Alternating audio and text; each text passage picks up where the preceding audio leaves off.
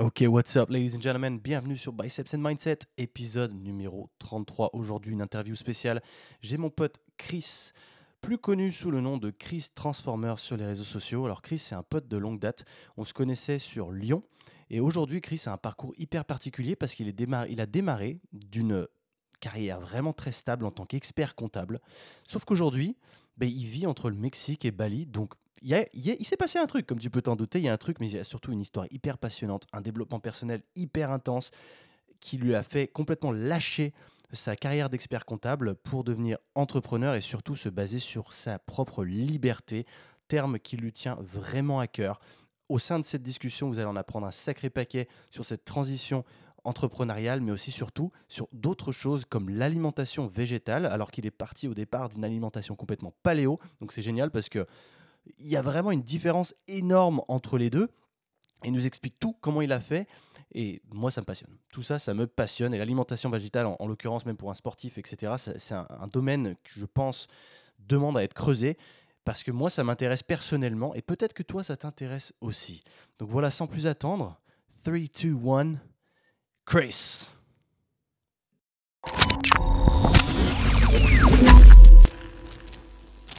What's going on everybody? Aujourd'hui, on a une petite interview. On est avec mon pote Chris. Alors Chris, il est passé de Chris Paléo à Chris Transformer aujourd'hui. Il va nous expliquer tout ce qui se passe derrière. Chris, mon pote, comment tu vas? Ça va super et toi? En pleine forme Ça va hyper bien. Alors aujourd'hui, on, est, on a un peu de latence. Moi, je suis à Valencia. Chris est au Mexique. Il s'est isolé dans une destination chaude. En plus de ça, c'est drôle parce qu'il parle un peu du nez. Malgré qu'il soit allé au Mexique, il est malade. Donc super, tout baigne. C'est pas forcément la meilleure solution. Alors cool, Chris. Nous deux, ça fait très longtemps qu'on se connaît maintenant. Tu es originaire de Nice, mais tu vivais sur Lyon. Et c'est là où bah, on a passé le plus de temps ensemble et c'est super cool. Et aujourd'hui, bah, tu as fait beaucoup de chemin depuis euh, la toute première fois où on s'est vu. Et ça, c'est génial parce qu'on va pouvoir vraiment en discuter. Et pour ceux qui ne te connaissent pas encore, pour nous remettre dans le contexte, raconte-nous rapidement, Chris, qui es-tu? Qu'est-ce que tu as fait depuis le début? Allez, carrément. Alors, depuis le début, alors, alors si je repars vraiment depuis le début, à la base, moi, je suis un, comptable à la base. J'étais à KPMG à Lyon. C'est ça. Je voulais que tu, justement, on tombe exactement sur cette situation. Ouais, tu voulais que je, ah, tu voulais que je l'annonce. non, j'étais, voilà, j'étais comptable à la base. Et euh, ça fait quoi maintenant? Ça fait 4-5 ans que je me suis réorienté. Euh, j'étais à KPMG, donc à Lyon, et j'avais des beaux dossiers. J'étais cadre comptable. C'était un boulot qui me, pas qui me plaisait, mais qui était, qui était vraiment cool en soi. Mais euh, finalement, j'étais pas heureux dans ce job, tu vois. Et il y a 4-5 ans de ça, j'ai fait une reconversion vraiment où je me suis dit je veux faire autre chose, j'ai envie de faire un truc qui me plaît, qui me, qui me parle et qui me passionne. Et ce qui me plaisait sur le moment, moi, c'était le fitness. Alors j'ai eu énormément de mal à me, reconvertir parce que j'avais beaucoup de peur. Hein. Tu sais, quand tu te dis euh, je passe d'un cœur de métier à l'autre, t'as plein d'appréhension, t'as plein de peur, t'as plein de blocages. Sachant qu'en plus, euh, pour moi, c'était hyper flou. Je me suis dit je vais faire du fitness, mais je savais pas comment, dans quel sens tout ça. Euh, et en fait, c'est venu progressivement. Ce qui m'a aidé, en fait, c'est que j'avais ma petite amie Chloé, avec qui je suis toujours, qui elle s'était reconvertie un an avant moi euh, dans tout ce qui était alimentation, tout ça. elle avait fait une belle transition et j'ai vu que déjà c'était possible. Donc je me suis dit, allez, pourquoi pas moi? J'étais juste un peu plus lent en démarrage et j'ai pris le temps de pouvoir me reconvertir. Et bien sûr, j'ai eu la chance d'avoir un ami, comme quoi l'entourage ça compte, un ami qui était dans le marketing, qui s'appelle Béranger, qui m'a aidé justement à me reconvertir et à me lancer notamment sur les réseaux sociaux, sur tout ce qui est market, pour euh, rapidement promouvoir mes produits dans le fitness et rapidement aussi gagner ma vie et passer à autre chose. Donc ça, c'est un petit peu à la base qui j'étais. Le Chris Transformer, euh, c'était pas Chris Transformer, c'était Chris Comptable, qui avait une licence une maîtrise et qui était en train de finaliser son diplôme d'expertise comptable, qui était à la toute fin. J'étais expert comptable mémorialiste. Et euh, un jour, j'ai fait, allez, je veux plus faire ça. Et puis après, je me suis lancé dans le fitness.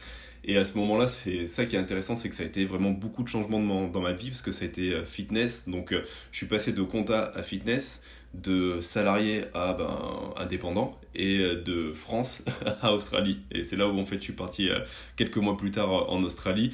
Donc euh, à la découverte d'un nouveau pays, je me suis dit, bah, étant maintenant, je dirais digital nomade parce que je voulais faire du fitness mais je voulais le faire en ligne avec de l'accompagnement, je me suis dit, je peux voyager. Et on avait ce, ce rêve un peu avec ma petite amie, de, donc Chloé, de, de voyager. On s'est dit, allez, pourquoi pas le faire? Et je me suis lancé. Et là, je me suis pris une claque parce que j'ai tout, bah, je me suis complètement réorienté un petit peu dans tous mes choix de vie Et, euh, et ça n'a pas été évident au début parce que bah, je suis passé un peu de, de, A à Z et il y a eu beaucoup de choses à mettre en place. Ça a été même pas facile. Mais au début, par rapport à cette orientation, j'étais justement le Chris comptable et je suis devenu le Chris paléo parce que j'en ai pas parlé encore. À la base, j'étais dans tout ce qui était alimentation paléo, une alimentation que, que je suivais à fond. Et, et, pour revenir même, pour faire un peu mon historique, je faisais de la compétition avant, la compétition fitness, tout ce qui était men's physique, tout ça. Donc le principe, c'était tu montes sur une estrade, avec un short relativement court et, et le but c'était d'arriver bien dessiné, sec, tout ça, avec un super physique symétrique, mais pas forcément, tu vois, bodybuildé. Et à ce moment-là, j'étais à fond dans l'alimentation paléo. Donc c'est quelque chose que je prenais déjà sur mes réseaux sociaux. Quand avant de faire ma transition, j'étais déjà un petit peu sur les réseaux sociaux et je mettais beaucoup en place cette alimentation paléo, donc une alimentation des hommes du, du paléolithique, euh, parce que c'était une alimentation pour moi qui était un petit peu la clé euh, pour être en bonne santé, mais aussi pour être performant, tout ça. Et euh, si tu veux, je me suis dit, bon, bah, pourquoi pas m'axer dessus et pourquoi pas développer aussi ma com dessus et pourquoi pas accompagner les gens bah, sur le paléo et le fitness. Donc c'est là où quand j'ai transitionné, donc de comptable à, mec dans le fitness, je me suis dit je vais faire du fitness avec de l'alimentation paléo, trouver une niche et puis accompagner les gens à ce niveau-là pour les aider à se transformer tout ça. Et c'est ce qui fait que j'ai pu transitionner, on va dire, vers le, fitness. Et puis entre-temps, il y a eu beaucoup de choses parce qu'entre-temps, j'ai sorti hmm. d'autres produits, j'ai fait d'autres accompagnements. Et en arrivant en Australie, en fait, j'ai intégré beaucoup la partie mindset. Attends, que je te coupe juste deux secondes. Je te... je te reconnais bien là. Tu débites et tu pars très très loin. Attends, attends, il y a plein de choses sur lesquelles on doit s'arrêter avant qu'on aille à l'étranger. Évidemment, on va vraiment parler de l'Australie. Tu sais que ça me tient vraiment à cœur et que je suis vraiment passionné. Mais il y a, y a, plein de passages. Donc si on remet un petit peu dans le contexte, toi, tu étais donc comptable de métier. Mais à côté de ça, en même temps, tu faisais de la compétition, donc tu étais passionné, toi, à côté de, bah, de fitness et de bodybuilding. Ouais, donc le, la comptabilité, comment t'en es arrivé là? C'était une passion ou c'était simplement le job pour payer les factures qui t'a orienté vers la comptabilité au départ Intéressant. La comptabilité, vraiment, c'est mes parents. Alors moi, j'ai mon père qui est directeur financier à la base depuis maintenant plus de 20-25 ans et donc lui était déjà dans la compta. J'avais même ma marraine qui était expert comptable et ma mère, si tu veux, n'était pas du tout dans la compta, mais c'est plus elle qui m'a poussé en me disant bah fais comme ton père, euh, tu vois, il y a du débouché, ça paye bien, euh, D'accord. c'est un métier, euh, t'aides les dirigeants d'entreprise, tout ça, c'est cool, tu fais de la compta, de la fiscalité, du social, tu fais plein de choses, tu vois, des ressources humaines même. Et au final, si tu veux, ça n'a pas été un choix de cœur, ça a été un choix de raison en fait, et c'est ce qui fait que je suis tombé dedans. Je me suis laissé prendre dans les études. Il y avait des choses en effet qui me plaisaient assez, j'étais assez bon dans les études, j'avais plutôt même des bonnes notes, j'ai dû finir ma maîtrise avec 15-16 de moyenne, tu vois. Et je me suis dit, bon, bah pourquoi pas, je peux, c'est sûrement une voie qui est faite pour moi. Mais c'est vrai que j'avais pas non plus un alignement de, de dingue avec moi, avec mes motivations, avec ce que j'aimais. Et euh, au bout de quelques périodes fiscales en cabinet comptable, au bout de quelques années, j'ai commencé à, un petit peu, on va dire, à, m'essouffler. Si tu veux, c'est, j'ai commencé un petit peu à, déchanter et à me dire, bah, ce métier, en fait, il est cool, mais c'est un peu trop gris pour moi. Euh, je m'amuse pas trop, ça manque un peu de vibration. Euh, ce que je fais, c'est un petit peu redondant et euh, j'ai envie de j'ai envie d'autre chose déjà je l'avais remarqué parce que je c'est pas que je changeais souvent de, de cabinet d'expertise comptable mais toutes les un an et demi deux ans je commençais un peu à m'ennuyer dans le cabinet où j'étais et j'avais besoin de changement. J'avais besoin de passer à autre chose. Et il y a un moment où je me suis dit mais en fait je vais pas continuer comme ça toutes les deux ans jusqu'à la fin de ma life parce que ça va pas le faire tu vois. Je me suis dit bon bah c'est peut-être qu'au niveau de la, branche en fait au niveau du, métier même il y a un truc peut-être qui le fait pas et aujourd'hui j'ai cette possibilité de pouvoir aller voir autre chose donc autant le faire et pas rester justement bloqué à ça parce qu'il y a un moment où, où je vais peut-être continuer et peut-être qu'un jour à 40 ou 50 ans je vais me réveiller complètement frustré et je vais me dire mais en fait Chris tu t'es égaré c'est il y avait avais un choix de cœur quelque chose qui te plaisait que tu voulais vraiment faire et que tu n'as pas fait et tu risques de le regretter. Et j'avais pas envie d'avoir de regrets. Donc je me suis dit allez je vais me réorienter je prends mon courage à deux mains et je vais y aller. Euh, ça a été difficile hein. je me suis un petit peu sur le moment euh, brusqué. Euh, mon entourage aussi m'a aidé dans cette transition. Mais aujourd'hui je suis content d'avoir fait ce choix et de m'être réorienté Ouais, ok. Donc c'était vraiment là-dessus que je voulais mettre le doigt parce que tu, tu as pris du coup le, entre guillemets la, le confort, le choix que tes parents avaient tracé pour toi. Et c'est quelque chose qu'on parle souvent donc, quand on parle de la transition jusqu'à l'entrepreneuriat. Généralement, les... enfin c'est pas généralement, mais on a une génération aujourd'hui qui est plus entrepreneuriale que les précédentes. Donc du coup, forcément, quand on est amené à, à grandir, on est plus poussé vers la sécurité par nos parents, de faire des études, d'essayer de sécuriser un travail qui, du coup, bah, va nous donner une certaine euh, stabilité, un salaire stable tous les mois. Et comme ça, au moins, ils sont contents. Eux, ils sont safe. Ils se mettent en retrait. Ils disent c'est bon, j'ai fait mon job. Mon gosse, il a son, son, son, chemin tout tracé. Et sauf que bah, là, tu t'es aperçu qu'au bout d'un moment, tu en as eu marre. Mais ça, le, truc, c'est que c'est une situation qui est très fréquente parce qu'il y a plein de gens qui vont dans une vers le, le chemin de la stabilité, comme je disais, mais qui du coup commence à se faire chier et, et ne se retrouve plus à l'intérieur et ne s'épanouissent plus, surtout sur un plan personnel et même professionnel, et décident de, bah, c'est même pas décident, mais ont potentiellement l'envie de faire autre chose et de suivre leur passion, mais ne le font pas. Ouais. Donc, ce qui, fait que Ouais. toi, t'es passé, t'as passé la deuxième et t'as dit je le fais. c'est que j'en pouvais vraiment plus. non, je pense que quand tu as envie de changer de quelque chose ou quand tu souffres d'une situation, il y a un moment où soit tu te dis bon bah je me fous dans l'action et, j'avance parce que cette situation me fait souffrir ou elle me plaît plus donc euh, il faut que j'aille au-delà euh, pour voir ce qu'il y a justement au-delà. Ou soit tu choisis de rester dans les faits et de continuer à souffrir avec cette situation mais de, de continuer tu vois à le regretter. Et la chance que j'ai eue c'est que moi j'ai commencé un petit peu à me sensibiliser justement à tout ce qui était développement personnel euh, ce qui fait que j'ai vu qu'aujourd'hui je pouvais être maître de beaucoup de choses dans ma vie et que c'était moi qui faisais des choix et que si aujourd'hui je me retrouvais dans un endroit c'était parce que c'est moi qui l'avais voulu. Donc je me suis dit bah tant qu'à faire autant me retrouver dans un endroit qui me plaît. Et je me suis dit bon bah ok je vais me prendre en main et je vais faire des choix qui vont être difficiles parce que tout plaqué du jour au lendemain j'avais euh, un- j'avais euh, une maîtrise avec euh, une fin de stage et j'avais euh, en plus un, bon avenir à KPMG qui est un Big Four donc euh, que tu retrouves euh, euh, sur le plan international euh, qui est un super cabinet. Et puis euh, je me suis dit je débute à peine je vais être diplômé expertise comptable je vais avoir, euh, pas tout ce que je veux mais énormément de choses tu vois. Et au final je me suis dit bah en fait je vais faire ce choix qui est difficile de me dire bah je pars à l'aventure sur quelque chose qui me plaît vraiment qui me parle qui me passionne. Et, euh, et je laisse tomber ça. Et dans le pire des cas j'ai rien à perdre dans le sens que si ça fonctionne pas ce que je vais faire euh, donc dans le fitness ou dans mon aventure je pourrais toujours revenir le temps 2 dans l'expertise comptable parce qu'au final déjà j'ai des bagages euh, sur le marché du travail, l'expertise comptable ou la comptabilité, tu trouves très facilement. Euh, donc je me suis dit, j'ai une bouée de secours. Donc ça déjà, ça m'a rassuré. Bien sûr, il y a eu ma, ma petite amie qui avait, elle, transitionné, comme je t'ai dit, un an avant, euh, qui m'avait montré par A plus B que c'était possible. Elle était directrice régionale d'un laboratoire euh, dans tout ce qui était euh, cosmétique, mais aussi dans tout ce qui était alimentation biologique. Et elle s'était réorientée. Et quand j'ai vu que ça fonctionnait pour elle, je me suis dit, allez, pourquoi pas, moi aussi je peux le faire. Il n'y a pas de raison, tu vois. Et puis j'avais aussi cet ami dont je t'ai parlé, donc Béranger, le web marketer, qui m'a qui lui montré par A plus B, qui Béranger, lui si aussi avait un parcours très atypique. Salut mec, Yes, salut Béranger. ça fait Qui longtemps lui que je aussi avait un parcours très atypique. et qui, qui m'a prouvé aussi par A plus B qu'aujourd'hui c'était possible et qu'aujourd'hui je pouvais vivre de ma passion, euh, notamment via les réseaux, on pourra peut-être en parler plus tard.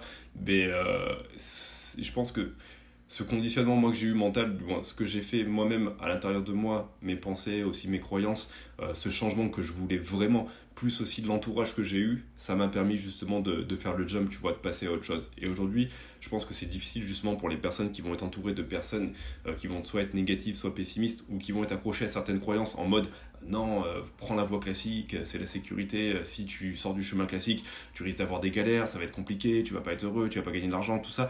Quand tu entends ça, au bout d'un moment, quand ça devient même tes croyances, c'est encore plus difficile de passer à l'action et de se dire bah, je fais le jump pour espérer autre chose, parce que justement, tu es dans un moule qui te conforte, une zone de confort justement qui te conforte à rester dans ce moule, parce que dans ce moule, on, on, te fait croire, en fait, on te dit que l'herbe est verte, verte, sauf que les personnes qui te font croire ça, elles n'ont pas sauté le moule, tu vois, elles sont pas allées ailleurs pour te dire, typiquement, si dans, ta, dans ton entourage, tu que des entrepreneurs, et pourquoi pas les entrepreneurs à succès, les mecs qui te diraient, mais vas-y, fonce, c'est la liberté, tu vas pouvoir voir ça, tu vas pouvoir tester, tu vas prendre de ça, peut-être que finalement tu verras que ça te convient pas, que tu, reviens que tu reviendras salarié, et c'est ça qui est aussi intéressant, comment ton entourage, finalement, toi, peut te conditionner et peut t'aider à sauter ou peut te retenir.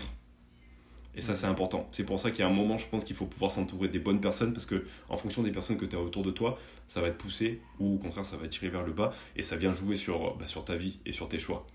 Sauf que c'est ta vie. Et dans ta vie, toi, tu as envie de vivre ta vie à fond et tu as envie de faire des choix qui sont vraiment alignés avec toi. Et aujourd'hui, il y a tellement de gens qui regrettent de ne pas avoir fait certains choix, qui regrettent d'avoir dit non à des choses qui, qui leur tenaient à cœur.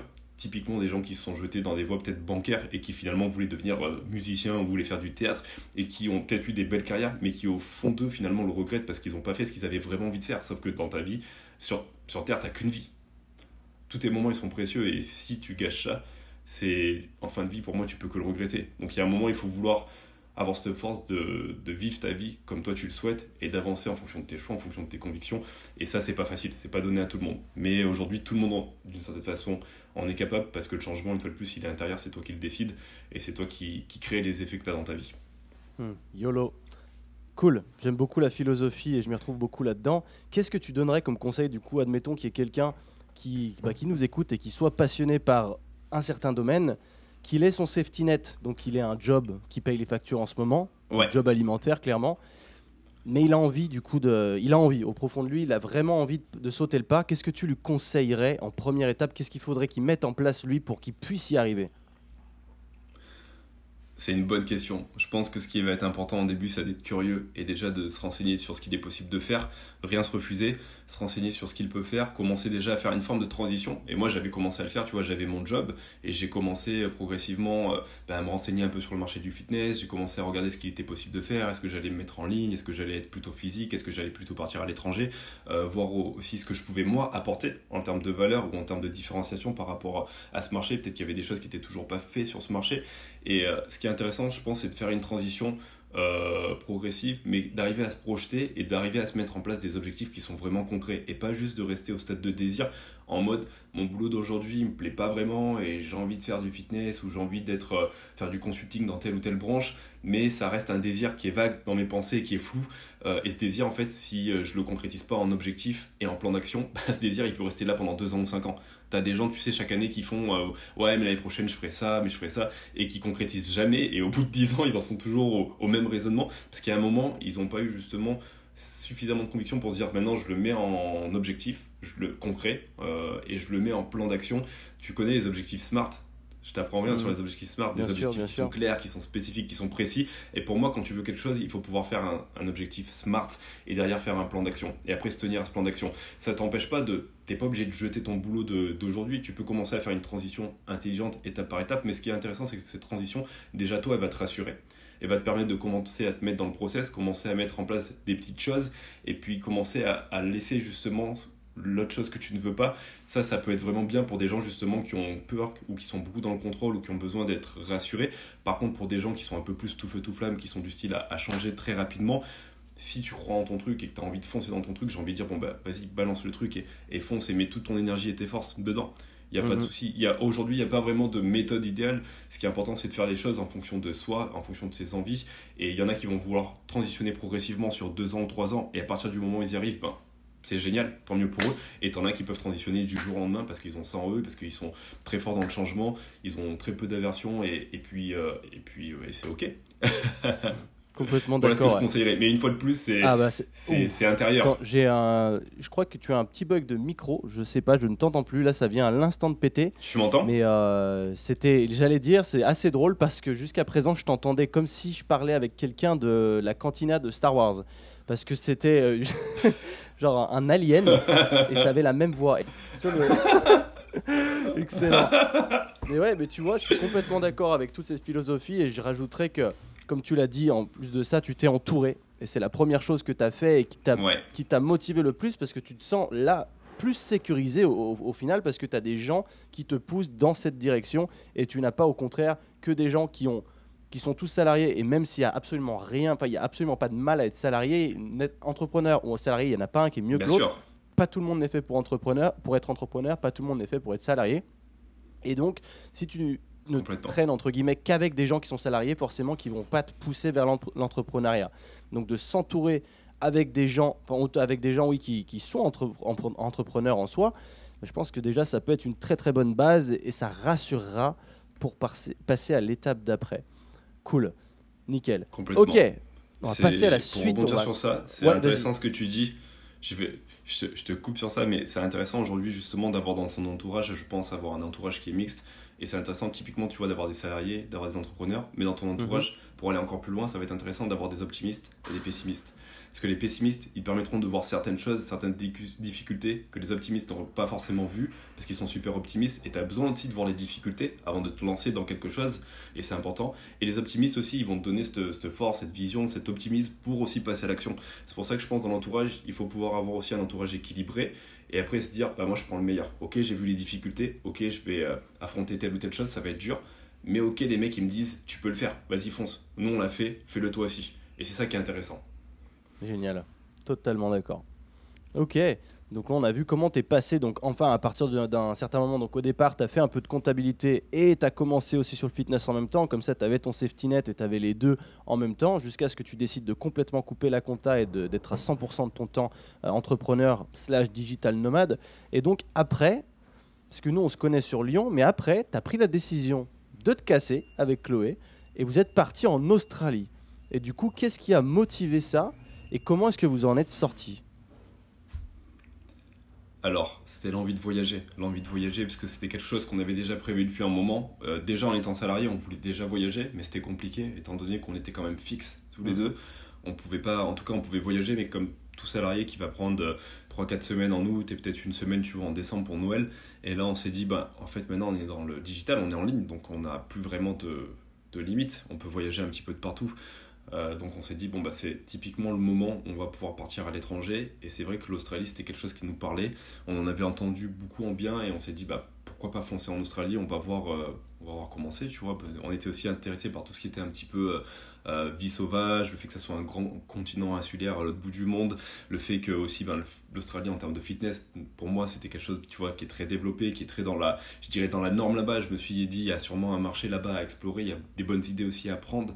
Euh, et puis il y avait aussi le côté un peu dev perso qui est très présent en Australie, notamment via les séminaires. Tu, vois beaucoup de personnes comme Gary Vee, Grant Cardone, comme Tony Robbins, tout ça. Donc il y avait un tas de choses, tu vois. Et puis il y avait aussi l'alimentation végétale, on va en parler.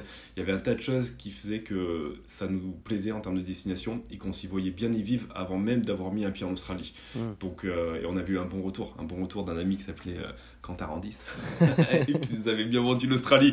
Donc pour le coup, euh, on s'est dit allez, fonçons en Australie et on est arrivé là-bas. Et au début, ça n'a pas été évident parce que quand tu pars très loin de chez toi, ben, tu te sens un petit peu rapidement isolé et c'est tout à fait normal. Après, il faut pouvoir s'intégrer. Ce qui a été le plus dur au début pour nous, c'est qu'en fait, on était tous les deux ben, digital nomade, donc on bossait tous les deux à partir de la maison et on n'allait pas en Australie en mode euh, je vais bosser tu vois dans un bar ou dans un gym, donc euh, pour l'intégration c'était beaucoup plus dur.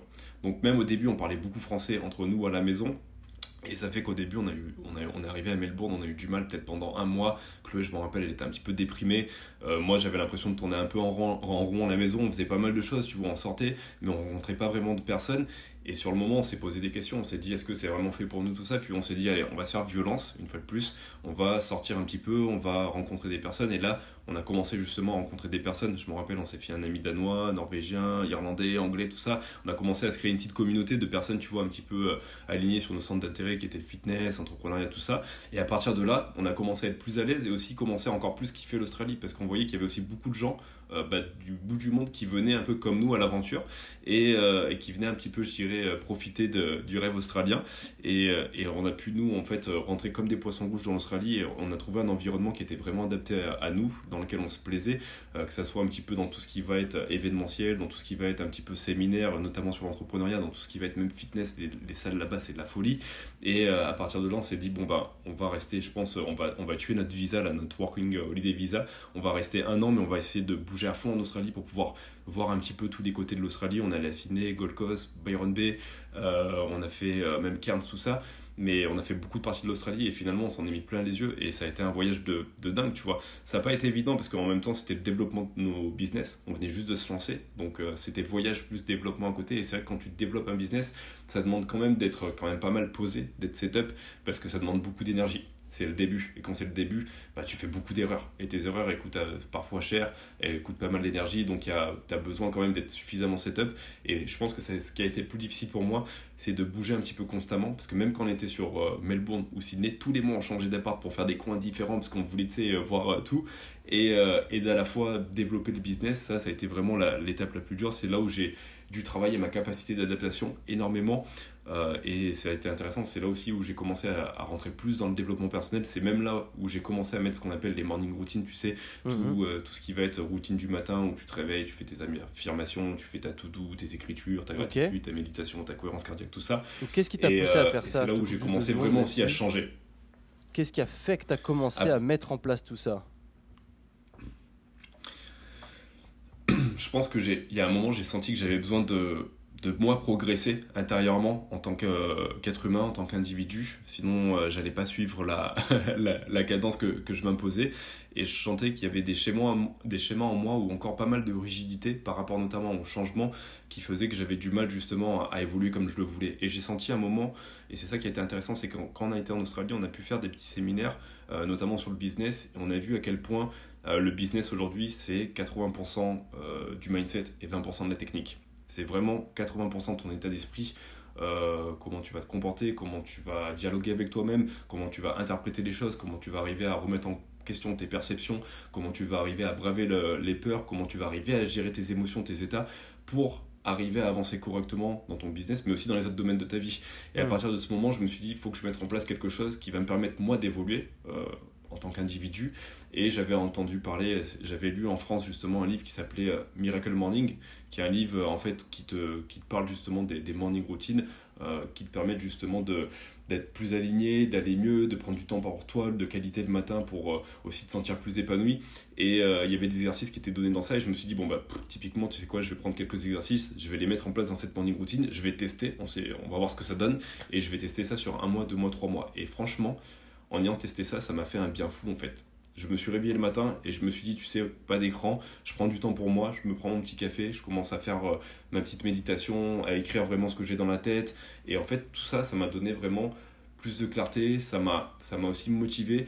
Et euh, j'avais des problèmes dans ma vie, j'avais des problèmes, j'avais même des problèmes financiers, tout ça. Et en fait, si tu veux, j'ai commencé à avoir des problèmes, pas comme des solutions, je vais pas abuser, tu vois, mais des problèmes comme des choses qui étaient des choses temporaires et dont j'avais la solution. Et si j'avais pas la solution, c'est pas grave, j'avais un entourage qui était ouf, donc j'aurais pu trouver aussi, grâce à mon entourage, des solutions à ce problème pour continuer à avancer. Alors qu'avant, je me rappelle quand j'étais en France et quand j'étais un peu moins heureux, dès que je voyais un problème, j'étais dans la fatalité, je me disais, eh mince, vas-y, ça fait mal et je suis dégoûté, vas-y, je suis trop nul, je suis incapable, tout ça. J'avais pas le même positionnement, tu vois, en termes de mindset. Alors que là, mmh. maintenant, quand je voyais un problème, je me disais, c'est pas grave. Je suis un mec avec des ressources, j'arrive à me débrouiller, euh, j'ai un bon entourage, euh, c'est pas grave, ça va me challenger, je vais arriver à trouver quelque chose, et une fois que j'aurai passé ce problème, je serai encore plus fort. J'aurai appris sur moi ou j'aurai appris sur, ce que, sur autre chose, et ça va me permettre de progresser. Et tout ça, en fait, ça m'a amené à, travailler beaucoup plus mon mindset, à mettre en place cette morning routine, à la suivre régulièrement, et à me dire, bon, bah, c'est voilà, l'évolution que je veux, pour pouvoir moi aussi transformer antérieurement pour aussi changer et, être encore mieux dans, bah, dans ma relation de couple, dans, dans mon environnement, dans mon business, tout ça. Excellent, d'accord. Miracle Morning, c'est un livre dont j'ai entendu parler, mais que j'ai absolument jamais lu. Ouais. Donc c'est ça clairement qui t'a fait un peu changer cette perception du matin et de mettre en place ses habitudes. Donc tu disais que tu faisais un peu de, méditation, mais, mais sans écran. Donc tu n'utilisais pas de téléphone pour ça? Non. Au début, j'utilisais pas de téléphone et euh, si tu veux, c'était une méditation. En fait, dans le livre, ce qui est intéressant, c'est qu'il t'explique en fait en, quoi consiste la méditation et on, dans le livre, tu apprends qu'en fait, c'est un truc qui est simple. Dans le sens que souvent, quand on pense méditation, tu sais, on voit un mec, euh, un mec Bouddha assis sur un coussin euh, en mode j'ai aucune pensée et c'est tout, tu vois, en train de faire de la méditation pendant 3 heures. Sauf qu'en fait, la méditation aujourd'hui, tu peux la faire 2 minutes, 5 minutes, 10 minutes, 15 minutes, tu es libre. Tu es libre en fonction de ce dont tu as besoin. Et la méditation, c'est juste un exercice de concentration. C'est-à-dire, tu te poses, tu fermes tes yeux, tu te mets euh, à l'aise dans un endroit, tu poses ton attention sur ta respiration et le but, c'est de se dire je vais avoir des pensées qui vont venir me parasiter. C'est tout à fait normal. Je suis un être humain. Euh, j'ai un mental qui travaille tout le temps et euh, il va me bombarder de pensées. Et ce qui va être intéressant, c'est qu'à chaque fois qu'il va me bombarder de pensées, le but, ça va être de revenir sur ma respiration et de penser à ma respiration pour faire une forme de pleine conscience, de rester connecté sur le moment présent pour que les pensées repartent. Et c'est pas grave parce que dans 10 secondes, il va revenir avec une nouvelle pensée. Donc c'est ça ce qui est intéressant avec la méditation, c'est juste un exercice de concentration. C'est chasser ses pensées pour revenir à l'instant présent. Et le fait de pratiquer ça, ça te permet aussi dans la journée d'être beaucoup plus concentré, d'avoir plus de clarté et de savoir là où tu as envie d'aller. Alors que si, bah, tu peux avoir une bonne clarté sans faire de la méditation, mais si tu le fais pas, bah, naturellement c'est encore c'est plus le brouillard dans ta tête, c'est plus le brouillard parce qu'en fait nous on est euh, tous les jours, on a, on a je pense qu'on doit avoir des, centaines de milliers de pensées et, et pour n'importe quoi, que ce soit pour euh, est-ce que je vais mettre euh, une cravate rouge pour aller au boulot, est-ce que je vais manger du chou blanc au lieu du chou rouge, euh, lui m'a écrit quelque chose, j'ai reçu cinq notifications, là j'ai ça à faire, j'ai ça en attente, tu vois ce que je veux dire? Et c'est mhm. ça qui est intéressant avec la méditation, c'est qu'il y a un moment où en fait tu mets un petit peu ton mental sur off et tu te dis je reste juste connecté au moment présent et éventuellement tu laisses juste passer les choses qui sont vraiment importantes pour toi et tu focalises ton attention dessus. Donc ce qui va être intéressant, c'est vraiment la concentration et le focus pour arriver à avancer. Et quand j'étais justement en Australie au début, j'avais des pensées qui partaient dans tous les sens. J'étais en territoire inconnu, euh, il y avait beaucoup de changements, je devais aussi apprendre l'anglais. Euh, j'avais le business à développer, j'étais mitraillé par mes pensées, je voulais continuer ma routine fitness, continuer à prendre soin de moi, euh, sauf que je changeais de quartier tous les un mois, donc il fallait que je me réhabitue au niveau du quartier, que je prenne mes repères, donc tu sais, c'était un, un bordel sans nom. Et là, je me suis dit, il faut que je me fasse une routine pour me, me déstresser, m'apaiser, pour reprendre un petit peu le, la main sur moi, mon mental, sur ma clarté, pour avancer plus correctement, tu vois, pour être, pour être hmm. mieux en fait. Ok. J'aime beaucoup l'approche. Je savais pas que tu faisais tout ça, ouais, parce que euh, la méditation, bah, tu l'as vachement bien résumé pour le coup. Et... Parce que moi, je, je le fais, mais je me sers que d'une application. Et c'est vrai que de, sans, le, sans l'application, j'ai jamais essayé. Mais ce bouquin, en tout cas, je vais le lire, parce que je pense qu'il y a pas mal à en tirer. Et j'aime beaucoup ton approche sur Ouais. le fait qu'il y ait ce 80-20, dans le sens où c'est 80%, c'est ton mindset et ta perception de la vie qui va faire que tu vas réussir ou pas à faire quelque chose et seulement 20% de capacité. J'ai trouvé ça génial parce qu'au final, on se retrouve souvent bloqué. On pense ne pas savoir faire telle ou telle chose, mais réellement, on a ce blocage qui est plutôt mental et qui, qui- qui paraît insurmontable. Mais une fois qu'on arrive à travailler sur soi-même et à Ouais. débloquer ces, débloquer plein de petits cadenas, en fait, tu l'as vachement bien résumé. Ouais. J'aime beaucoup. Du coup, quand tu es, arrivé là-bas, tu parlais pas anglais. Ça se passait Très peu, très très, très peu. peu. Comment t'as fait? T'en es Ouais, où aujourd'hui au niveau de l'anglais? Aujourd'hui, je me débrouille beaucoup mieux. Ouais. J'arrive à parler anglais avec, je dirais, n'importe qui, peu importe son accent, et euh, surtout, je le comprends. Hmm. Peu importe l'accent, et je suis vraiment à l'aise. Tu me mets un film euh, Netflix et tu mets aucun sous-titre, je vais comprendre le film, et je vais même très bien comprendre ce qui va euh, se dire dans les dialogues. Ok, t'as utilisé quelque chose quand t'étais là-bas sur place T'as pris des cours Comment ça s'est passé pour ton intégration? Franchement, non, pas du tout. En fait, honnêtement, j'ai continué à regarder Netflix avec, euh, avec euh, les sous-titres en anglais, avec euh, directement, en, tu sais, en, en VO. Et Ouais. puis, j'ai commencé à parler en fait avec des personnes. J'avais un ami qui était danois là-bas, qui était depuis quasiment un an et demi à Melbourne et qui parlait super bien euh, l'anglais. Après, je pense que par rapport à sa racine, au niveau de sa langue, c'est plus évident pour lui d'a- d'apprendre l'anglais, mais qui parlait super bien l'anglais. Et au début, j'ai conversé énormément avec lui. Et ce qui était intéressant, c'est qu'il était dans le fitness. Donc, tu vois, on avait un point commun, ça nous a rapprochés. Et j'avais déjà du vocabulaire dans le fitness. Donc, Hmm. limite, c'était plus facile de parler fitness avec un mec qui était, euh, tu vois, euh, qui parlait anglais que de parler un petit peu de tout et n'importe Et c'est vrai que ça m'a beaucoup challengé. Au début, je, manquais beaucoup de confiance par rapport à moi, par rapport à ça, parce que je me considérais comme pas bon dans les langues et je me considérais bon dans, dans autre chose, dans l'histoire géo, dans ce que tu veux. Et euh, au final, je me mettais beaucoup de barrières. Donc, comme je me considérais pas bon, souvent, quand en plus j'ai- on était en couple avec Chloé, ben, souvent, dès qu'on sortait en extérieur, je laissais Chloé un peu faire le taf, tu vois. Je la laissais parler en anglais parce que elle, elle était plus à l'aise, plus forte. Donc je me disais, moi, je suis pas bon, je me mets en retrait, tout ça. Et il y a un moment où je me suis dit, bah, il faut que je puisse casser ce schéma parce que si je garde ce schéma et que je reste un an en Australie, je progresserai jamais ou très peu en tout cas. Parce que c'est toujours Chloé qui va prendre les devants, qui va parler l'anglais. Et moi, finalement, je vais rester toujours un petit peu en arrière et mon anglais va pas s'améliorer. Donc il y a un moment où je me suis dit, bon, bah, je vais me faire violence. Moi aussi, je vais prendre euh, parole et je vais pouvoir échanger. Ça va être dur. Je vais des fois avoir peut-être honte parce que je vais avoir un anglais un petit peu basique, voire euh, même pas bon par rapport à certaines personnes qui parlent très bien l'anglais là-bas et qui sont pas forcément australiens ou anglais. Et en même temps, c'est là où j'ai commencé aussi à faire des formations. J'ai commencé à faire ma formation de personal trainer avec euh, l'AFA, c'est un organisme à Melbourne qui était tout en anglais, donc ça, ça m'a bien challengé. Et j'ai fait aussi des formations en marketing, marketing business qui était tout en anglais avec un mec là, qui s'appelle Sam Owen, c'est un vrai génie. Et euh, c'est un néo- néo-zélandais, il Ah, a un putain d'accent euh, et il fait. euh, T'as fait Sam Ovens, ok. Ouais. Ouais, ouais. il a une sacrée formation. Et euh, ces, ces formations, il a des vidéos, tu vois, et t'as une vidéo par jour, et ça dure 2h, 2h30 et c'est en anglais. Donc euh, sur le moment, euh, il y a un moment où, si tu veux, y a, mon oreille a commencé à prendre l'habitude et, et puis ça a commencé à être plus facile. J'ai commencé aussi à prendre beaucoup de vocabulaire.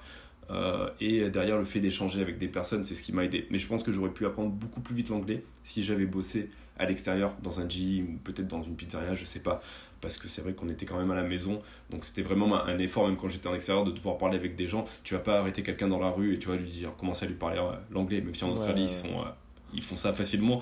Euh, toi, t'es européen, t'arrives, tu sais, t'es un peu français, un peu sceptique, euh, dans ton Mhm. coin, tout ça. C'est limite un petit peu difficile. Donc dès que j'avais l'occasion de pouvoir parler en anglais, bah, j'essayais d'en placer une ou deux. Ça me faisait un petit peu progresser. Puis euh, après, je pense que c'est un petit peu tout ça, tu vois. C'est aussi le fait d'avoir eu ces formations, le fait d'avoir participé à des événements où c'était complètement en anglais, euh, des fois sur deux jours. Et euh, ça, le fait aussi d'échanger même un peu avec Chloé et puis d'avoir ce, ce Netflix qui m'a qui m'a pas mal aidé. Vous parliez en anglais, vous, toi et Chloé? Très peu, mais euh, de temps en temps, ouais, on faisait des Ça- efforts pour bizarre, faire, ça, faire hein. en sorte que.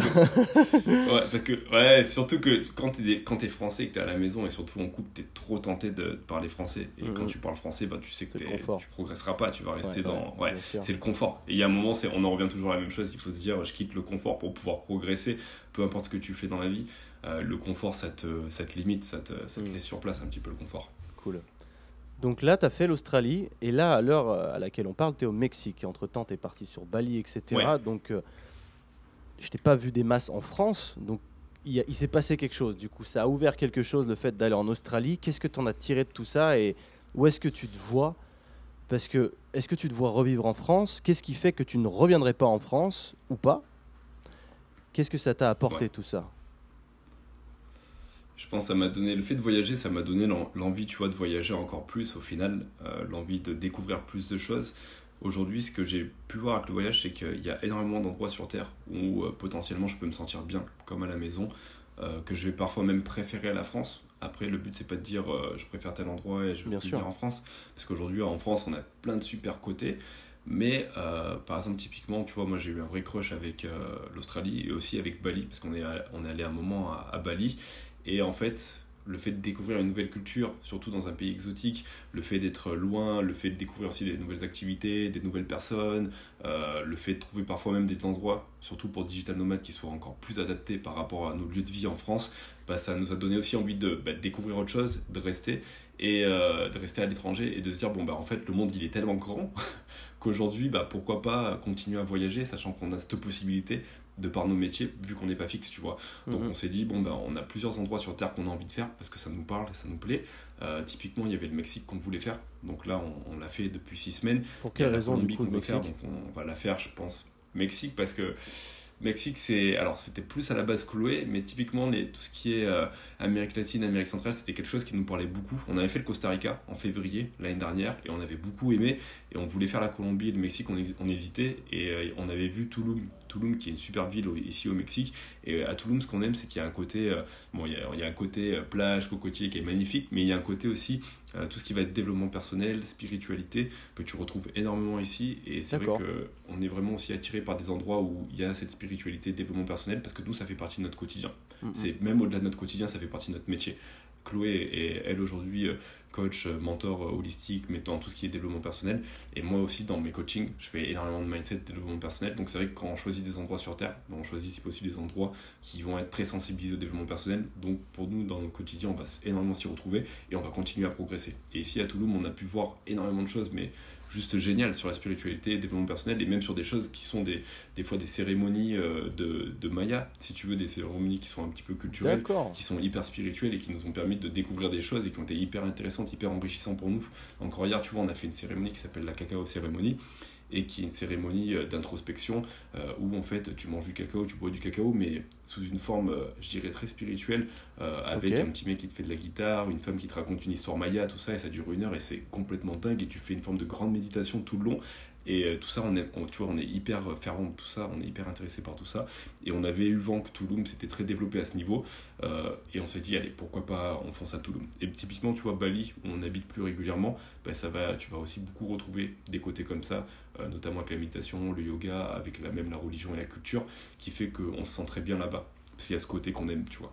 Hmm. Ah, c'est hyper intéressant le côté spirituel. C'est vrai que je, ne me suis jamais penché sur la question. Ouais. vous avez l'air du coup vous deux hyper épanouis dans ce que vous faites aujourd'hui et vraiment au calme et euh, ouais. bien dans à l'aise quoi. C'est ça j'aime beaucoup et euh, c'est quelque chose qu'il faudrait que je pense je mette un petit peu le nez dedans potentiellement un jour. C'est cool. ok, là je comprends mieux. Ouais, d'accord. C'est hyper intéressant. Et il y a un sujet en particulier que je voulais vraiment toucher avec toi c'est qu'au départ, donc comme je te disais plus tôt, dans mon agenda sur mon téléphone, tu es toujours noté sous Chris Paléo. Donc comme tu disais plus tôt, tu avais Chris, euh, dans, dans l'alimentation paléo. Et aujourd'hui, tu as fait une énorme transition vers le full végétal. Et j'ai envie d'en parler aujourd'hui avec toi parce que c'est quelque chose qui m'attire énormément. Parce que je ne sais pas pourquoi, en soi, je ne vais pas dire que la viande c'est mal ou autre. On n'est pas là pour prendre parti, mais simplement pour profiter d'un certain, certain, type, certain type d'alimentation. De, et euh, je sais que moi, personnellement, petit à petit, la viande, je, je ne ressens plus ce besoin d'en. C'est pas le besoin d'en manger, mais ça m'attire plus. Et y je sais pas pourquoi. Et j'essaye petit à petit de faire une petite transition, de tester un petit peu. J'aime bien faire des expérimentations aussi avec moi-même. Par exemple, je sais que je ne serai jamais complètement vegan parce que bah, il y a des choses que je ne supprimerai pas, comme les œufs. Moi, j'adore ça, le, miel ou autre qui font voilà. Mais toi, j'aimerais savoir comment tu as fait la transition, qu'elle se passe aussi smoothly d'une alimentation qui était vraiment full viande, etc., à vraiment quelque chose bah, de totalement végétal. Et en plus de ça, quand tu partages tes trucs en story en végétal, ça a toujours l'air hyper bon. Donc euh, explique-moi un petit peu comment et qu'est-ce que tu donnerais comme conseil bah, à quelqu'un comme moi qui souhaiterait justement faire l'effort de et comment est-ce que tu faciliterais ça comme toi tu as pu le faire pour toi-même? Hyper intéressant. C'est une super question. Alors déjà pour, pour te rassurer, je ne suis pas full vegan. Ça va dépendre de où je me trouve, parce qu'en fonction d'où tu te trouves sur Terre, ça peut être plus ou moins compliqué de l'être déjà. Mhm. Donc on va pouvoir en parler, parce qu'avec le voyage, il y a des endroits qui sont carrément adaptés, des endroits qui sont pas adaptés du tout. Euh, mais alors, pour refaire un petit historique, en fait, j'ai commencé à... J'ai commencé... J'ai arrêté... J'ai, pour la première fois, j'ai essayé d'arrêter la viande quand j'étais en France. Donc ça remonte maintenant à facilement 2 ans et demi, 3 ans.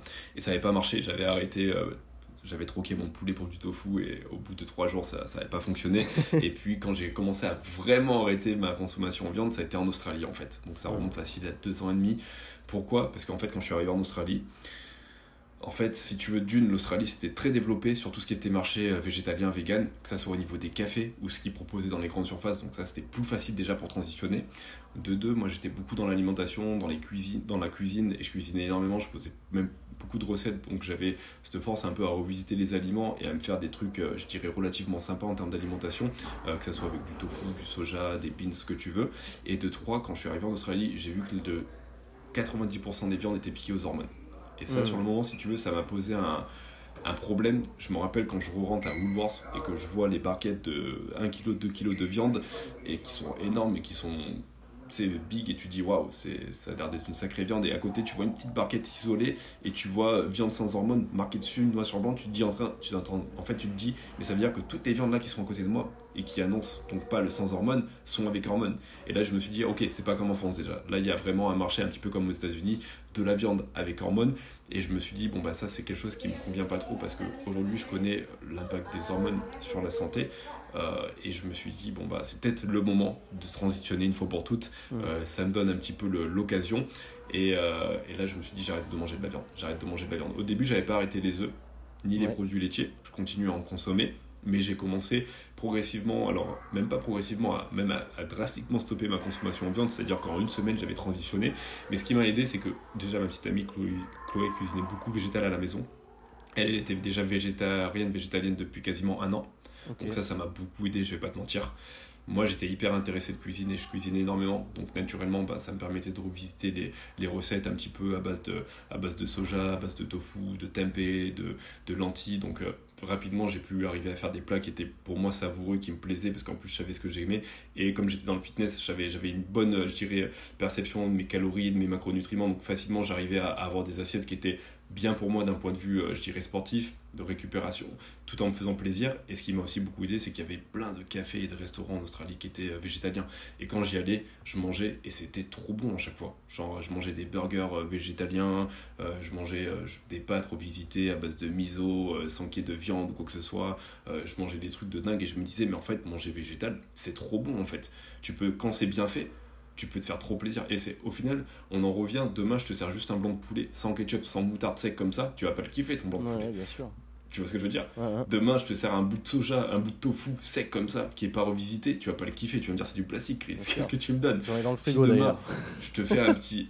Ouais, si demain je te sers du soja qui a été, tu vois, je sais pas, revu euh, éventuellement à la vapeur, après avec une petite sauce caramel, tu vois, le truc bien revisité, le truc je te l'amène correctement. Mhm. Derrière, tu vas me dire, bah vas-y, c'est de la bombe ton truc, c'est super bon en fait, ça se mange facilement. Puis il y a aussi le fait de laisser le temps au palais, la transition, de s'habituer. Pendant quasiment 20 ou 30 ans, euh, il n'a pas connu telle ou telle alimentation, tel aliment.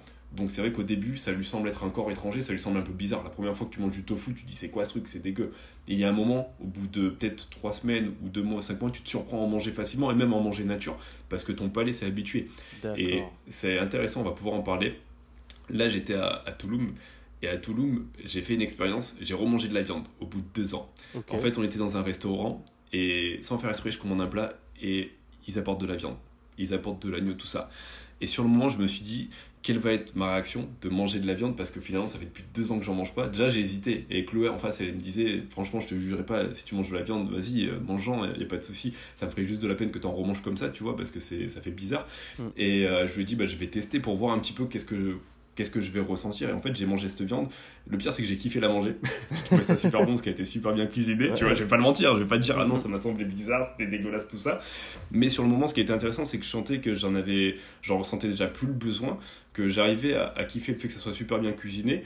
Mais par contre, derrière, en effet, genre, euh, sur les 10-15 minutes qui ont, suivi le, le fait d'ingérer cette viande, pas je me suis senti mal, mais en termes de digestion, j'ai senti une différence énorme.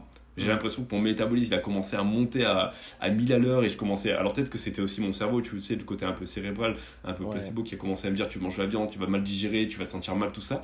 Peut-être ça a joué, mais sur le moment, j'ai senti la différence entre peut-être manger ça et des légumineuses et à quel point ça demandait beaucoup plus d'énergie à mon corps pour la, la métaboliser que euh, quand je mange mes petits plats, on va dire, euh, végétal.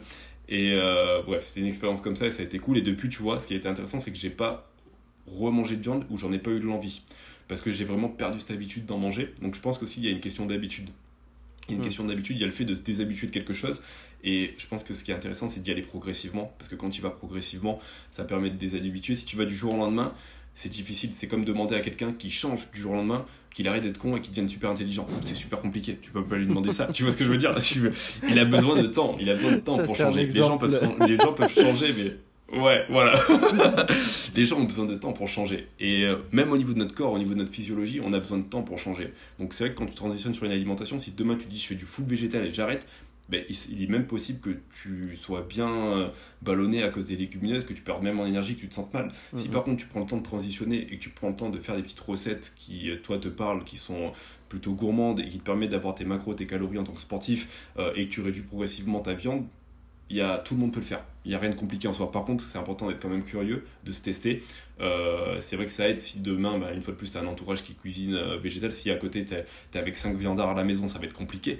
Euh, donc il y a tout ça qui rentre en compte. Mais une fois de plus, il faut laisser le temps au, au corps et au changement de se mettre en place, de le faire progressivement. Moi, le changement en Australie, il était assez radical, mais j'avais déjà commencé à changer en France, commencé à être dans cette tu vois, démarche de réduire. Mhm. Et j'avais commencé déjà à réduire ma consommation en viande en France parce que justement, je commençais à être un petit peu sensibilisé à tout ce qui était aussi environnemental, même protection des, des animaux, tout ça. C'était quelque chose qui me touchait, pas forcément comme un vegan, tu vois, qui va être à fond dans le truc et qui va se dire ah non, les animaux, tout ça.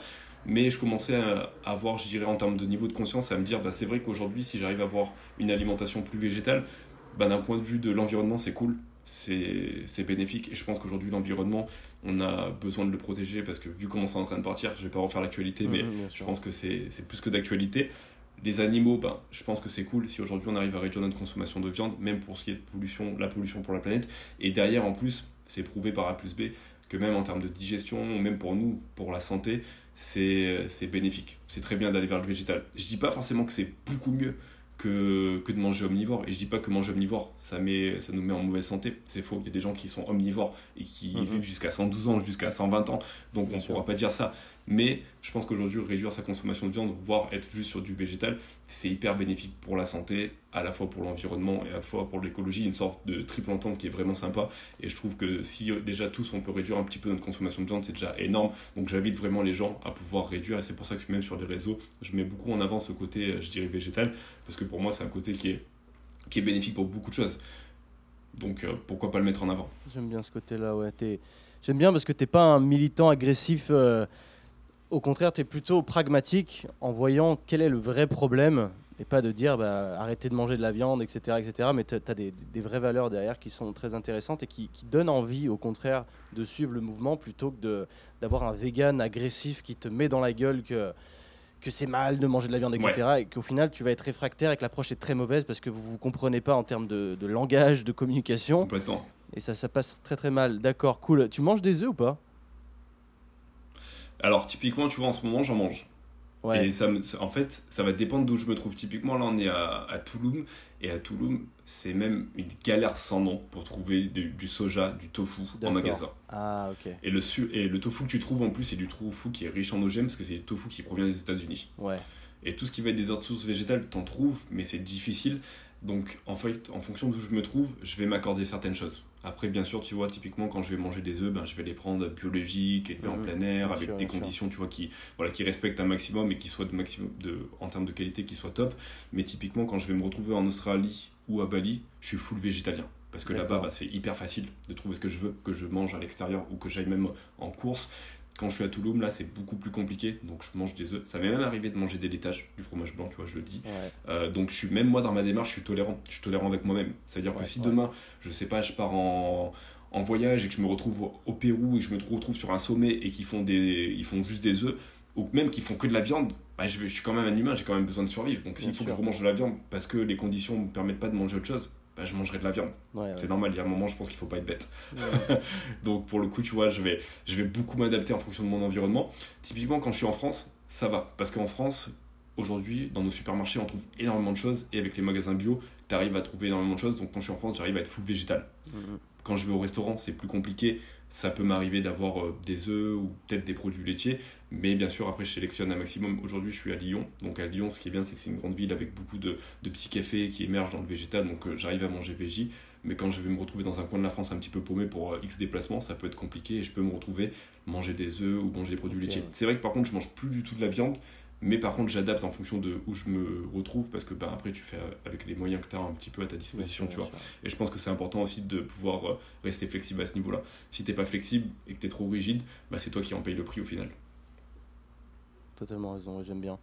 C'est- C'est marrant du coup parce que tu dis qu'au Mexique, bah, c'est même difficile d'avoir des bonnes sources de tofu ou autre parce qu'il y a encore ce problème d'hormones, tout comme il y a sur la viande. Au final, on s'y retrouve plus. Quoi. Il y a vraiment. Ouais. euh, faut, faut- faut C'est être compliqué. ouais. hy- hyper vigilant pour, euh, pour être sûr d'avoir des bonnes sources.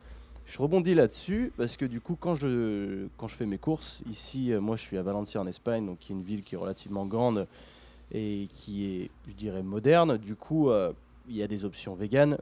Mais là où je vais en particulier, enfin, j'ai l'impression qu'il faut vraiment aller dans des magasins bio pour trouver des produits vraiment plus avancés, plus, Ouais. plus même plus savoureux. Parce que là, quand je vais dans le rayon végétal, bah, il y a soit des blocs de tofu crus qui sont immangeables, sauf si vraiment tu, tu les cuisines. Et encore, je suis pas encore à ce niveau-là, tu vois, mais j'en ai acheté un bloc pour me tester là. Et sinon, as, ils essayent de faire des faux steaks, des faux nuggets, machin, tout ça. Déjà, c'est extrêmement cher. Ouais. Et en plus de ça, c'est Ouais. les macros sont pas terribles. Donc là, je me dis, comment est-ce que toi, tu, tu arrives à être toujours macro-friendly, à substituer complètement la viande avec quoi? C'est quoi tes sources majoritaires, primaires? Parce qu'il y a beaucoup de, de choses qui sont en fonction du soja. Est-ce que, parce que tu sais, en plus de ça, il y a beaucoup de controverses sur le soja. Et ça, on sait jamais où se positionner de ce côté-là. Un moment, c'est dangereux, un moment, c'est pas dangereux. Enfin, pour les hommes, ça leur fait pousser des tits. Enfin, ça, ça te fait euh, monter les niveaux d'estrogène. Enfin, tu sais, on, on entend tout et n'importe quoi. Moi, je suis pas qualifié pour dire oui, c'est vrai, oui, c'est faux. Je, je sais- Qu'est-ce que toi, t'en penses à ce sujet-là? Euh, c'est intéressant, justement, c'est une fois de plus très controversé, ce qui demande de prendre du recul. Ce qui est intéressant, c'est qu'aujourd'hui, dans tous les cas, on peut tester sur soi-même et on peut, euh, pareil, après faire de temps en temps aussi des analyses pour voir aussi comment on réagit, si tout va bien. Si tout va bien, stratégie gagnante, bah continue, tu peux consommer du soja, et même tu peux en consommer souvent. Personnellement, j'en consomme quasiment une fois par jour et ça Mm. me pose aucun problème. Et aujourd'hui, je suis en super santé et quand je fais mon check-up annuel, mais, mais tous mes, mes, mes indicateurs sont, sont au top parce que ben, bien sûr il n'y a pas que ça, il y a toute l'hygiène de vie, euh, comment tu récupères, tout ce que tu fais à côté qui fait que tu es aussi en bonne santé. Mais typiquement après ça va dépendre aussi de tes prédispositions. Ça dépend typiquement pour une femme qui peut-être dans sa famille il y a eu beaucoup de cancers du sein. Je te dirais bon bah là en effet fais attention à tout ce qui va être phytoestrogène au niveau du soja, euh, prendre du recul. Après moi je suis pas scientifique, je suis pas médecin, donc même dans mes conseils, tu vois je reste quand même très limité. Je suis juste plus dans la prévention, de dire bah, fais attention, fais éventuellement des analyses ou va voir un professionnel qui est hyper qualifié à ce niveau-là et qui va te dire oui ou non. Mais après, voilà, ça reste controversé. Il faut quand même prendre du recul par rapport à tout ça. Et malheureusement, l'alimentation végétale, t'as pas non plus 100 000 sources de protéines. Ouais. Donc, euh, tu as moins de protéines. Tu en as quand même beaucoup parce que des protéines, tu en retrouves dans tout. Euh, tu en retrouves euh, dans euh, tout ce qui va être légumineuse. Donc, tu vas en retrouver dans les lentilles, dans les lentilles corail, dans les beans, dans les haricots rouges, les fèves, les damames, tout ça. Tu as tout ce qui va être champignons, noix. Après, c'est vrai que les concentrations, c'est plus compliqué. Donc, ce qui est intéressant quand tu es vraiment végétarien, végétalien, c'est d'aller vers les, je dirais, un petit peu les baisses concentratuelles. C'est là où tu as vraiment des teneurs en concentration très élevées. Tu en retrouves plus dans le soja, typiquement si tu prends tout ce qui est protéines de soja texturées, c'est des petites protéines là Mhm. qui sont euh, presque en poudre, que tu peux faire sous forme de bolognaise avec euh, éventuellement des beans ou des champignons et c'est super bon. Bah là, pour 100 grammes, tu as quasiment 55 grammes de protéines. Ok. Donc euh, même si tu manges une petite portion, tu vois, de 50 grammes, ce qui en soit pas énorme et que tu fais ça en bolognaise, tu as 25 grammes de protéines, quasiment l'équivalent d'un steak de bœuf de, de 120 grammes, tu vois Mhm, mhm. sans forcément euh, avoir ajouté à côté du quinoa ou d'autres choses qui contiennent aussi par exemple des protéines. Donc ce qui va être intéressant c'est de se dire aujourd'hui moi en tant que végétarien ou végétalien, en tout cas sportif, comment je peux aller euh, maximiser mon taux de protéines sans non plus ajouter trop de graisse ou euh, trop de glucides. Donc quelles sont les sources qui vont m'apporter justement ce bon ratio? Et aujourd'hui au niveau des sources, je trouve qu'il y a typiquement bah, le soja qui répond bien. Euh, et tu as tout ce qui est tofu, tempeh et protéines de soja texturées. Et puis après, il y a les protéines végétales. Parce que les Mhm. protéines végétales en poudre, euh, et typiquement la zinc, c'est une protéine qui est justement, euh, pour en parler, hein, euh, protéine qui est, qui est géniale parce que ça me permet déjà de diversifier un petit peu du soja, ça me permet d'avoir d'autres sources de protéines et ça me permet d'avoir des super concentrations. Et derrière, moi, en tant que sportif, je me fais deux ou trois checkers dans la journée que j'apporte sous forme de smoothie ou éventuellement avant de dormir. Et ça me permet d'avoir un super taux de concentration au niveau de mes protéines sans augmenter mes glucides ou trop mes glucides ou trop mes lipides. Après, une fois de plus, ce qui est important, c'est la variété. Tu peux pas te nourrir que de protéines en poudre ou tu peux pas te nourrir que de soja. Donc une fois de plus, c'est comment toi, à quel point tu vas être curieux pour pouvoir aller construire un petit peu ton alimentation et, euh, et te dire bon bah là voilà j'apporte mes protéines par à tel à tel niveau, euh, ce qui fait que j'arrive à atteindre peut-être mes 100, 120 ou 140 grammes de protéines dans la journée. Pour moi c'est vraiment ce qui est important, c'est une fois de plus la, curiosité. Hmm. Je vais aller chercher tout ça parce que j'ai on m'a parlé un petit peu du tempeh, de, du sétan, ce genre de trucs qui doivent euh, ouais. choses avec lesquelles tu dois être vachement familier. Est-ce que c'est pas aussi du processed food ça? Est-ce que c'est pas. Alors, tout dépend ce que tu prends. Ouais. Tu peux avoir. Aujourd'hui, c'est ça, dans l'alimentation végétale et notamment magasins biologiques, tu retrouves beaucoup de justement d'alimentation transformée. Donc, il faut faire gaffe parce que l'alimentation transformée, bah, des fois, tu peux retrouver des graisses, des sucres, des trucs qui sont pas forcément top dedans. Mais typiquement, le tempeh, c'est euh, des fèves de soja qui sont juste écrasées euh, entre elles et c'est tout. Donc en ah, termes de transformation, c'est très peu transformé. Et en plus, si tu veux, c'est fermenté. Donc c'est ce qu'on appelle l'alimentation vivante. C'est riche en bonnes bactéries, en probiotiques. Donc même toi, pour ta digestion, c'est encore plus digeste que le soja. Et c'est hyper bon pour ta, ta, flore, en tout cas bactérienne. Donc c'est typiquement, moi, le tempeh, c'est quelque chose que je recommande énormément et que je mange. Après, il faut une fois de plus le cuisiner. Le sétan, tu vois, je recommande un peu moins. Parce que le sétan, ça vient de la protéine du blé, c'est du gluten. Donc c'est hyper protéiné, mais c'est que du gluten par contre. Donc typiquement si tu as euh, le syndrome des intestins irritables ou si tu digères mal le gluten, c'est vraiment à déconseiller. Mm. Par exemple, le sétan pour 100 grammes, tu vois, tu peux facilement trouver 40 euh, grammes de, protéines dedans. Donc c'est vrai que c'est même tu peux te faire des steaks de sétan ou tu peux le faire revenir à la poêle, c'est génial. Mais par contre, une fois de plus, c'est important de voir un petit peu prendre du recul et voir c'est quoi la source et euh, est-ce que par exemple dedans, euh, voilà, il y a du gluten ou telle telle chose qui font que finalement, même si d'un point de vue macro c'est intéressant, est-ce que d'un point de vue, je dirais santé, organisme, ça va être bon pour toi? Après, on est tous très différents en termes d'intolérance, en termes d'allergie, en termes de même de macro. Donc, ce qui est intéressant, c'est de trouver des choses qui nous conviennent. Tu vois, demain, tu peux manger du sétan, pas être ballonné et faire tes analyses et être en super forme. Demain, tu peux manger de sétan et te retrouver deux heures sur les chiottes parce que tu es trop mal. Tu vois ce que je veux dire? C'est vraiment du cas par cas. Il faut, faut tester, expérimenter sur soi-même. L'alimentation, il faut se tester. Ouais, clairement.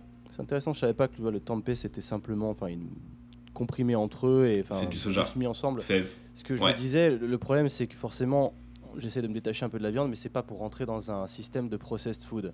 Et c'est vrai qu'il y a beaucoup de, substituts de viande, ce genre de trucs euh, qui font bah, très processed du coup, et ce serait un peu, je dirais, la peste ou le choléra, dans le sens où, ok, je veux faire ça pour améliorer ma santé, mais au final, je passe d'aliments qui sont non transformés, sans hormones, certes c'est de la viande, mais à des aliments qui au final sont complètement transformés. Donc c'était ça le challenge, et tu as plutôt bien répondu. Complètement. Enfin, en tout cas, tu m'as ouvert un petit peu les yeux sur ce que je pourrais prendre moi-même. Est-ce que tu as entendu parler de la marque Beyond Meat?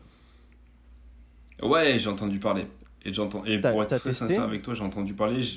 J'ai testé, j'ai pas encore cherché, j'ai testé. Et ici à Toulouse, justement, dans les restaurants, tu trouves des burgers Beyond Meat pour avoir des burgers vegan. Ouais. Euh, et c'est super bon.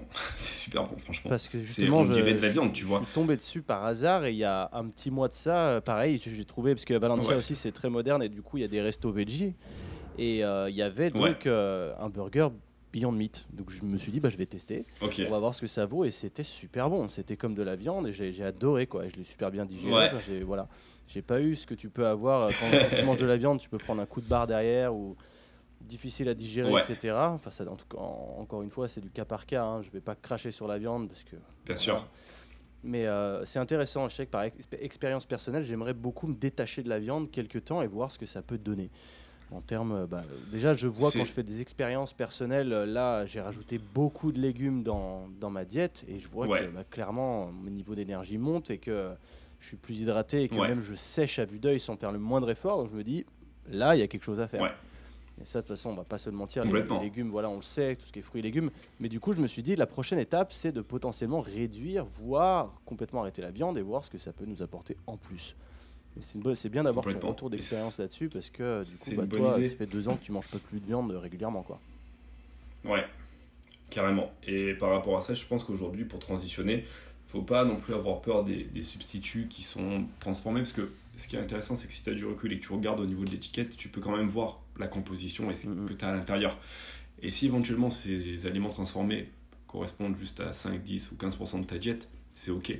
Surtout s'ils vont t'aider à transitionner. Parce qu'après, une fois que tu auras pris tes repères, une fois que ton palais aura pris l'habitude de manger plus végétal, une fois que tu auras un petit peu tes recettes, tes bottes secrètes que tu as l'habitude de faire, qui sont rapides et que, qui sont saines, avec lesquelles tu te fais plaisir, c'est ok. Si ça t'aide à transitionner, autant l'utiliser parce que ça te permet d'avoir aussi une alimentation plus consciencieuse, justement aussi pour l'environnement, tout ça, pour, euh, pour les animaux. Donc euh, je pense que ce qui est intéressant, c'est d'utiliser les moyens en tout cas qui te correspondent. Euh, si au début tu pars même peut-être avec 30 ou 40% de transformé, bah, si tu arrives à le réduire progressivement, peut-être au bout d'un mois ou deux mois, à être plus qu'à 5 ou 10%, Mhm. c'est ok. Et je pense qu'aujourd'hui, tu vois, typiquement, en étant omnivore, on peut aussi avoir être, être omnivore et avoir une alimentation hyper transformée.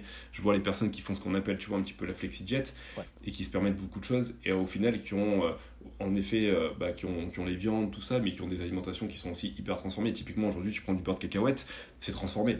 Et pourtant, le beurre de cacahuète, c'est pas non plus, on va pas le diaboliser, ça reste du beurre, du, du beurre de cacahuète, tu vois. ça, Euh, ouais. des fois, il y a un petit peu de sel.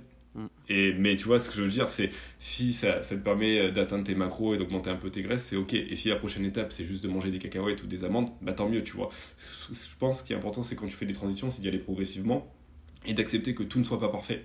Et qu'au début, tu vas peut-être transitionner avec des aliments peut-être un peu moins cool, mais qui vont te permettre déjà d'être plus aligné à tes convictions, qui sont de manger plus végétal, et puis progressivement d'aller vers des choses qui sont encore mieux, plus végétales, plus brutes, plus naturelles, mais le faire progressivement et accepter que tout ne soit pas parfait, parce que si tu veux que tout soit parfait, il y a un moment où tu opposes de la résistance, et il y a un moment où ça ne le fait pas. Et tu vas finir par te dire, bon bah laisse tomber, c'est pas pour moi, euh, ou c'est trop difficile, et c'est dommage parce que tu n'auras pas poussé le truc. Et euh, je pense que c'est important de se dire, je le fais à mon niveau une fois de plus, avec mes moyens. Si aujourd'hui j'ai pas mal de transformés, bah c'est pas grave, peut-être que demain j'en aurai un peu moins. Ce qui va être intéressant, c'est comment tu peux progresser un peu tous les jours ou chaque semaine. Ouais, je te suis. Ok, cool. Mais écoute, je vais prendre ces Ouais, conseils. T'as trop de euh, personnes qui veulent transitionner ouais. sur le végétal et qui veulent aller à fond, tu vois. Ouais, et qui finalement, euh, au bout de deux semaines, euh, se prennent un mur et se disent Ah, c'est trop compliqué, je laisse tomber.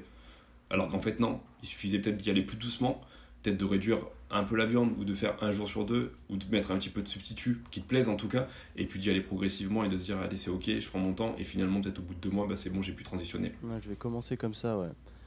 Ah, je pensais le poisson, du coup. Il est où? T'en manges ou pas du tout?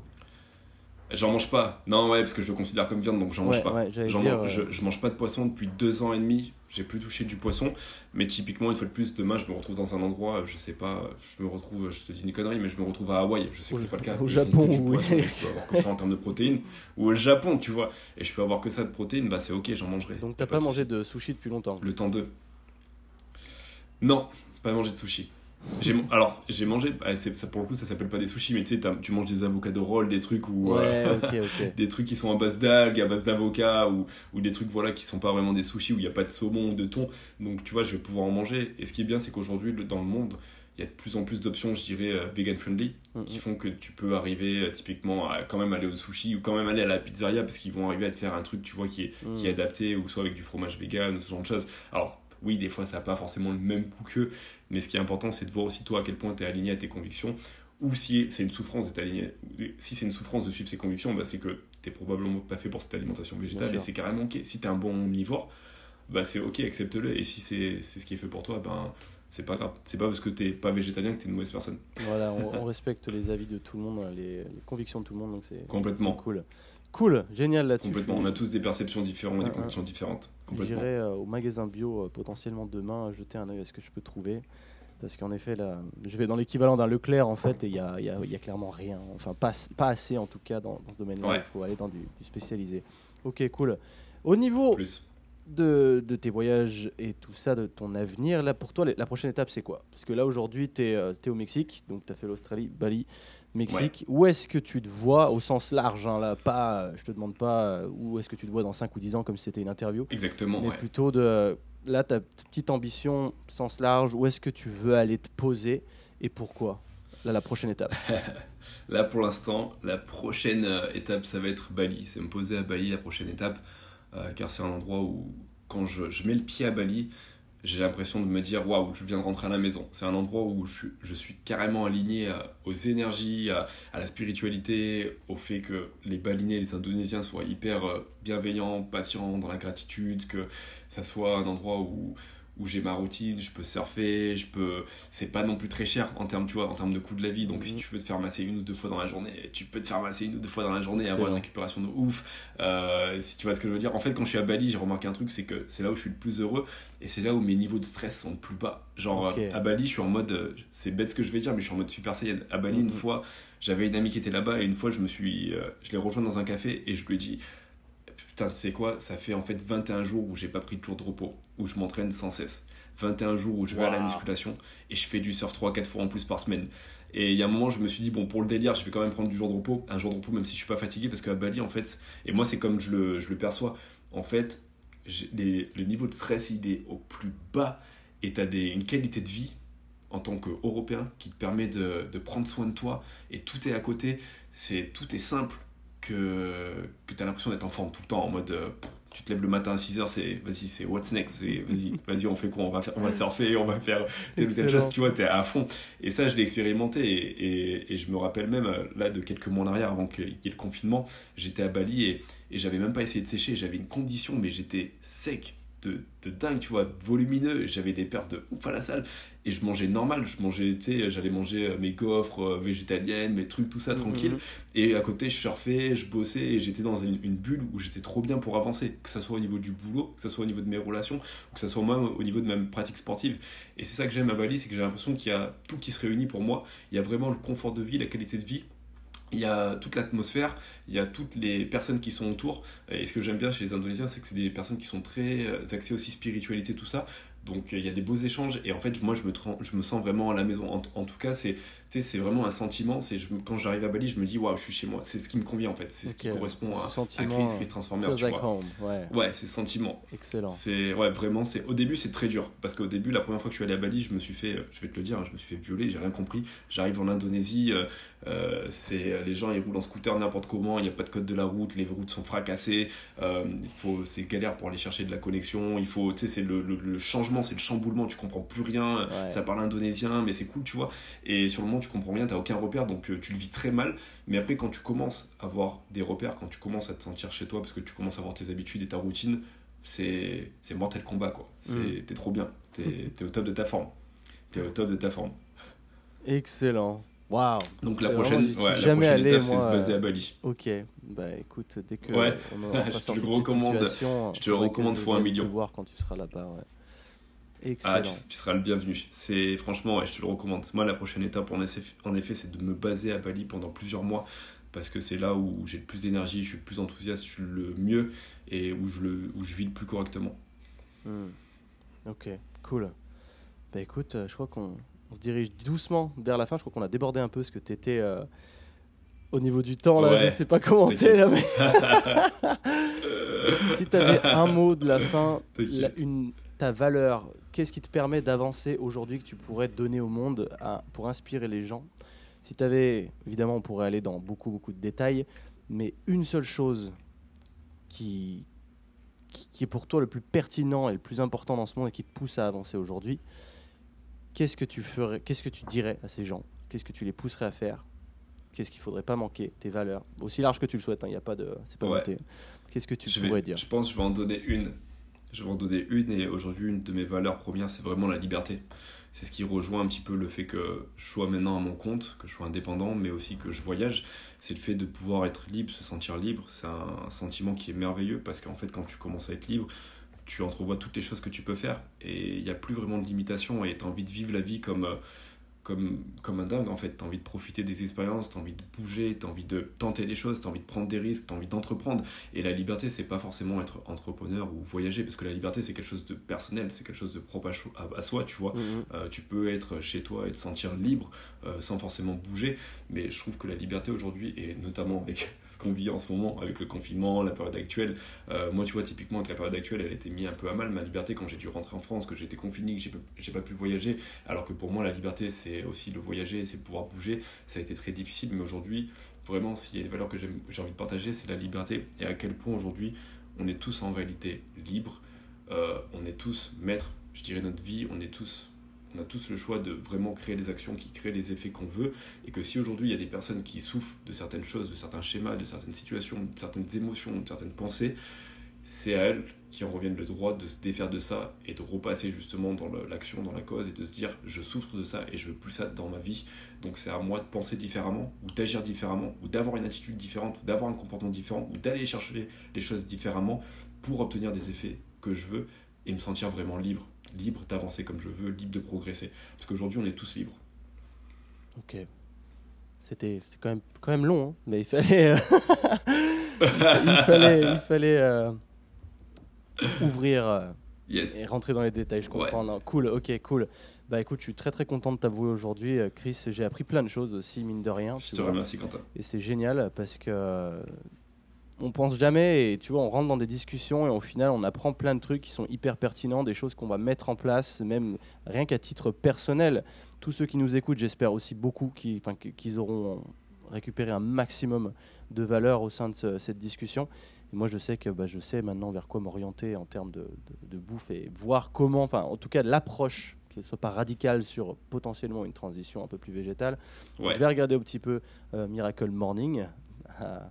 au passage. je te le recommande. Vraiment c'est le premier, premier, livre de dev perso que j'ai eu et qui m'a sensibilisé à tout ça. Ça a été la première step pour moi. Eh ben, trop cool. Eh ben, écoute, génial. Merci encore d'avoir accepté l'invitation, Chris. Ça fait bien longtemps qu'on ne s'est pas vu et j'ai vraiment hâte qu'on se revoie et qu'on se fasse un truc ensemble. Yes, euh, carrément. Écoute, euh, je vais pas prendre plus de ton temps aujourd'hui. Je sais que tu étais un peu pressé et que avais, euh, on devait arrêter déjà il y a déjà 20 minutes. Donc on est allé un peu plus, euh, un peu overboard, mais écoute, c'est pas très grave. Mais je te remercie. C'était top, c'était génial. Et je te souhaite une très bonne journée. À bientôt, mon pote. Toi aussi, à très bientôt. Salut, mon pote. Ok, j'espère que cet épisode t'aura plu. Merci encore d'être resté jusqu'au bout et d'avoir écouté tout le podcast. J'espère vraiment qu'il t'a apporté un maximum de valeur.